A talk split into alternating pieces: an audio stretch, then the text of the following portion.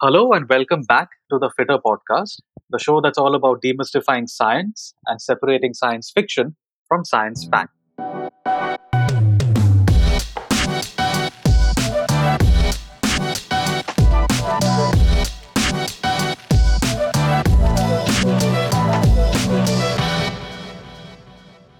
This is season two of the podcast. The theme this season is Lose Fat, Get Fitter, which incidentally is the name of the book of my co host, Jitendra Chouksey, aka JC. Hey guys, hey JD, uh, great to have you back. Uh, you know, I've been saying for the longest time that there's a lot of misinformation about fitness out there, and so I thought, why don't I um, cover some of the top fitness myths in today's episode? Sounds good. Sounds excellent. In fact, uh, you've also covered quite a bit of these uh, myths in your book, Lose Fat, Get Fitter. So I think this is a great chance to really dive deeper into them and you know uh, figure out what exactly why are these myths so popular and what is the truth. Absolutely. Let's go. Yeah, great. So here's what we'll do. I'll read out a myth that you've covered in your book, and you can tell the listeners why it's a myth and what the truth is, so that you know everyone understands what exactly science has to say about that particular myth. Sure. Cool. Fair enough. Great. So let's uh, start kick things off with an oldie but a goodie. It's been around for a very long time, and the myth is warm water with honey and lemon makes you lose weight.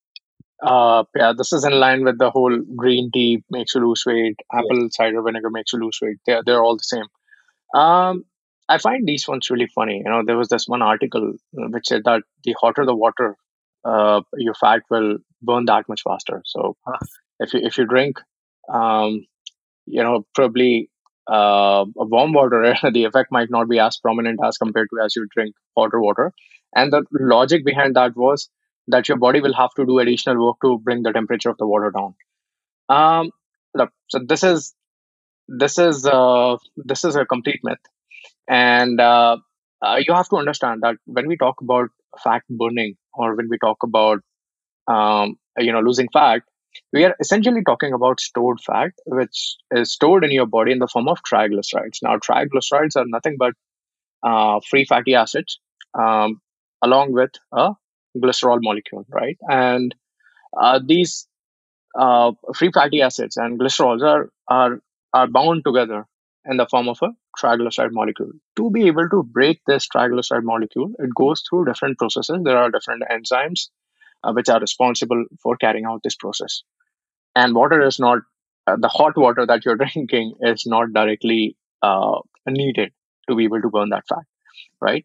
So your body does this in a very efficient manner on a need basis and this process is independent of what you do throughout the day like it, it's not that your body is not burning fat and suddenly you drink water and it will start burning fat right so it's the, the triggers the processes the hormones they are automated in your system and they do not rely you for an external stimulus right? So thinking do, that how do you, how do you explain that it simply means that your body is doing what it needs to do.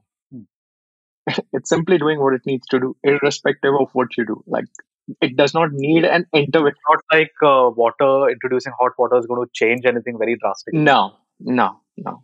It won't it won't. Your body is uh, is, is a functional machine it, it works 24 7 without relying on external stimuli.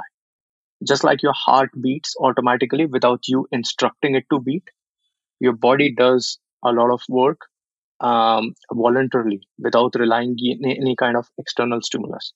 There are external stimulus like exercising which will make your heart beat faster and the process will uh, start requiring more energy convert more energy but that's that's that's very limited and and that can be classified separately. But hot water or drinking zero water or you know eating something is not suddenly going to provide your body that stimulus. Okay, so this kind of, you know, JC brings me to the next myth, you know, since we are talking about honey. I have heard so many times that sugar is bad, sugar is evil, it is poison, but honey is good and jaggery is good. And what you should do is for your for the sake of your health is replace sugar with honey and jaggery and you're good to go. You don't need to worry about calories, you don't need to worry about how much you're eating. no this is just uh, clever marketing it's the same people who keep talking about you know um, how uh, X food is bad, Y food is good. When in reality, we have seen, we have established that no food is good or bad inherently. It's the quantity Hmm. which makes it a better choice or a, or a, or a bad choice, right? So even if you talk about some of the healthy foods like apple um, has arsenic, uh, apple has cyanide in its seeds, uh, rice has zinc, um, uh, rice has arsenic, your fishes that you consume, they have zinc. So there's there's these micronutrients, microminerals, which are actually poisonous, but they exist in such smaller quantities that they don't make a world of difference. You know, they don't, um, they won't kill you. But if you consume the same healthy foods in larger quantities, let me assure you that they would. You know, in fact, there was a famous philosopher who died of watermelon poisoning. He ate too many watermelons. Watermelon. Yeah, he ate too many watermelons thinking that they were healthy Mm. and he consumed too many watermelons, I think 20, 30 or something, and then he died. right? So I shouldn't the idea, yeah, it's, it's, it's crazy. Like, who would want to die of eating too many watermelons? But Yeah. yeah, yeah. And he was a philosopher, by the way. I'd rather die eating pizza. So the point I'm trying to make here is no food inherently is good or bad. Uh, most of the foods have a predetermined fact, uh, predetermined uh, fate, Hmm. uh, which means they're either going to get converted into glucose, uh, fatty acids, or amino acids, Hmm. right? And that does not change. Hmm. So it doesn't make it doesn't uh, make any difference whether you're consuming your calories from sugar or jaggery or uh, uh, you know any other options which you think are healthier alternatives. You if you eat more of them, um, it will still result in the same thing and that's why we see so many people who keep buying these expensive foods um, you know those gourmet options Yeah. uh, they, they they spend so much of money but they still land up nowhere because the mistake is the same they were eating the uh, sugar in the same quantity but now they are still eating jaggery in the same quantity Right. The problem is not sugar or jaggery the problem is the quantity in How much you first place Yeah. But exactly there is an argument, you know, that these people make that honey and jaggery have minerals and are rich in certain nutrients which sugar is lacking. Now, uh, look, there's the, the quantity of microminerals and vitamins in these ingredients is, is extremely less. And again, that depends on quantity. If you eat more of something, you will get more microminerals. But if you're consuming less of them, you're definitely getting less of it. You are not going to pour uh, one entire bottle of honey in your food, right? You'll probably take one tablespoon or one teaspoon. Hmm, hmm. That's like seven grams or 14 grams. How much microminerals or how much vitamins are you gonna probably get in one teaspoon of honey? Right. Not much. Right. So you're talking about one percent, two percent of your RDA, Hmm. which you can easily get from any other food options, Hmm, hmm, hmm. right? So sometimes people have to understand that quantity plays a very big role in determining not just your macros but also micros. Your micros will also increase when the quantity increases, Hmm, hmm. right? So the best source of micros are hands down vegetables. Anything else does not even come close. No superfood, no gourmet, no expensive dishes that you are getting from, uh, you know, you're getting imported from somewhere will provide you as many micronutrients as uh, your dark green leafy vegetables. Right, right. Because one of the things that they say about jaggery, especially, is that jaggery has 11 mg of iron and you know 70 to 90 mg of magnesium and but uh, but you don't consume but you don't Yeah. consume 100 grams of Exactly. jaggery That's that's the thing they don't tell you that 11 mg of iron is present in 100 grams of jaggery. So, like you said, you know there are much better ways of getting your iron. yeah exactly have, you know, rather than eating 100 gram, who eats that much jaggery anyway? 100 grams of jaggery is going to give you lots of calories brother. it's going to give you 400 calories Yeah, yeah. I'm, I'm looking at that exactly. Uh, like 100 grams is roughly 383 calories. Mhm. 100 grams of sugar gives 387 calories. It's almost identical. Uh, same same calories and if you're talking about micronutrients you're not going to consume 100 grams of either sugar or jaggery you're consuming probably Right. 6 to 7 grams or 8 grams so then the content of iron or any other micro minerals or vitamins you're talking about goes substantially down Hmm, hmm. so so you have to also weigh in that how much of this content i'm eating if you're eating a little bit of it uh, it doesn't it doesn't make any uh, Right, right. sense to replace I think there is just this general mistrust of white foods, you know, white rice and white sugar. So I think that's the uh, world we live in, 2021. Everything white is bad. yeah everything white is bad So, I mean, let's stay with the rice myth over here because, like you rightly pointed out, you know, rice, we've been talking about how rice is a great source of carbs, potatoes are a great source of carbs. But there is this big myth that if you eat rice or any other carbs after 7 p.m., you're going to gain weight. That's that's just crazy. That's nuts. I, I don't understand how people uh, make up this kind of stuff. Yeah, when I remember when I was young, my mom used to tell me if you eat rice and go to sleep, like if you lie down, then you're going to get a nice big belly. And I've had a nice big belly, and I actually used to think this is the reason why. Even if people are saying don't eat it at night, you know, it still makes sense. Like you can still, uh, you know, don't feel bad for those people because they they are they are generalizing things. But when somebody says don't eat after seven, Hmm. what kind of a retarded specification is this? Like your body does not understand if it's seven o'clock or if it's seven fifteen. Hmm. You know, you you have your circadian rhythm, which lasts from um, which which changes every eight hours, but it does not follow your a worldly clock. Hmm. You know, it follows its own internal clock. So specifying a time, mentioning that don't eat carbs after seven, it does not make sense. What if somebody is working in a night shift and somebody who sleeps in the afternoon? Correct. What for him? He he's his body is not following the worldly clock. His body is going to follow his own circadian rhythm. Right. So these kind of specific advice advices are not only uh, uh, like uh, not only are they crazy, they are outright dangerous. Now there there could be a chance. The reason why this whole don't eat rice in the evening myth came from is that when people tend to eat food in the evening, they tend to eat a lot. And rice, you know, one of the foods which is which is high in calories. There are there are better low calorie options like potatoes or or vegetables or you know something which is which is light Right. um, something which is light in calories. So it could be that people were eating a lot of rice, and over a period of time, when the same people gained weight, somebody made an observation, and we know how observational theories lead to these kind of hypotheses. So this could be one of those hypotheses where people just pointed out, look, this guy was eating too much of rice, and he gained weight. Hmm. So the natural response to that must have been, if he stops eating rice, he'll get fit, and that's how these myths propagate. But in reality, what what what the the guy was doing the mistake in the first place was that he he was eating too much. So again, pointing back to the same thing that we discussed a few minutes back, you're eating too much of something. Right? But uh, does meal timing really uh, is it important for certain people, for the average person, or is there uh, you know is there a certain category of people who should be worried about what they eat and when they eat it? Look, there are studies which have confirmed or which has conferred to uh, the notion that meal timing does play some role, but that role might be minuscule compared to other things. And that this thing should be only concerning to top athletes or elite athletes, you know, when they have fixed everything else.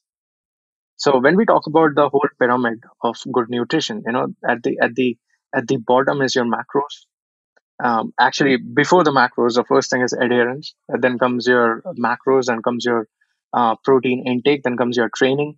And then on top of that you know uh, your your uh, meal frequency and on top of that you have supplements right? So so uh, we we realize that all these things while they might um, contribute to your overall uh, performance but they make very minuscule difference. Like like the the effect size is extremely extremely small compared to some of the obvious things which people tend to ignore. Right? So if you're an average guy meal timing should not ideally bother you. Right. you see the bottom of the pyramid itself as adherence. So why would you want to consume meals at odd hours which does not fit into lifestyle and which makes it more and more difficult to adhere to a sustainable routine? So now let's get a little more creative with our myths. Uh, here are some myths which are like really out there, but it's surprising how many people actually believe it.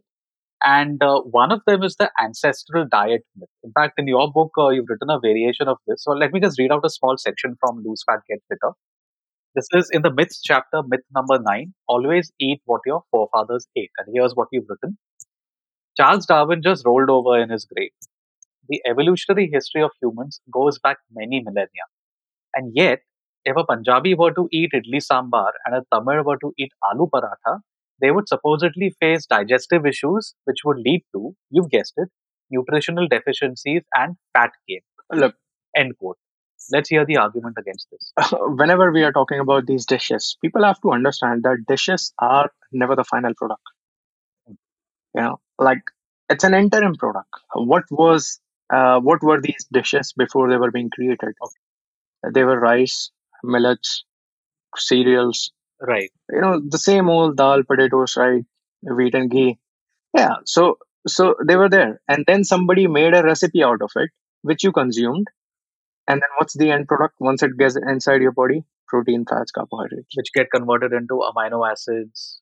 Again, fatty which get converted into glucose. exactly Yeah, correct. glucose. Hmm. So you see, all the recipes are basically an intermediary. They are they're not the final product. The final product is what happens to it inside your body. And if you're if you're looking about how these things can make a difference when you're when you're weighing in in your food or when you're when you're checking your raw ingredients of these um, recipes, you'll see idli is made up of the same stuff. Um, rice. Correct. When when you are eating dal chawal, uh, it's just a it's just a way in which these things are prepared.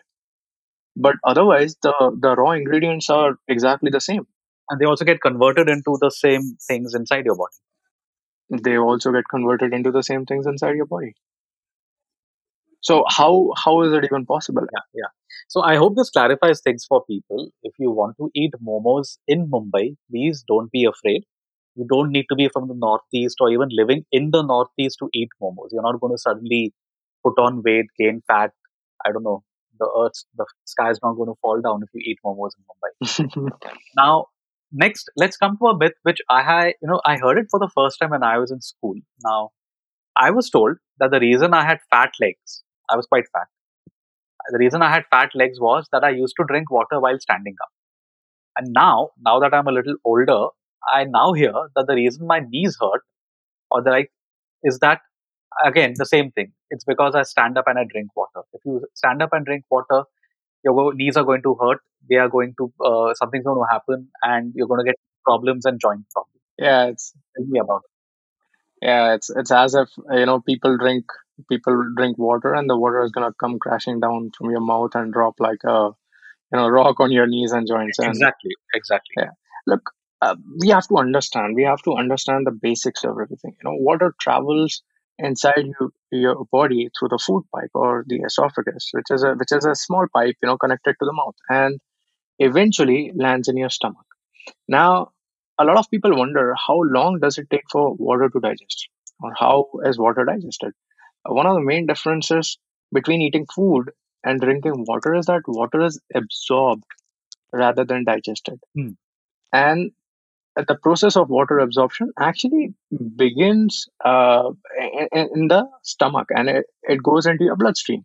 If you if you think about it, when when people talk about blood, blood is 92% water, right? And even when the water is traveling from your food pipe down to your stomach, it doesn't just splash. In fact, uh, you will always feel a bump in your uh, a bump in your throat whenever you're drinking water. It makes makes you, you can feel that the water is going down your windpipe, uh, sorry, your food pipe, and and it always travels, uh, and you can feel that traveling. It's not like suddenly gushing down.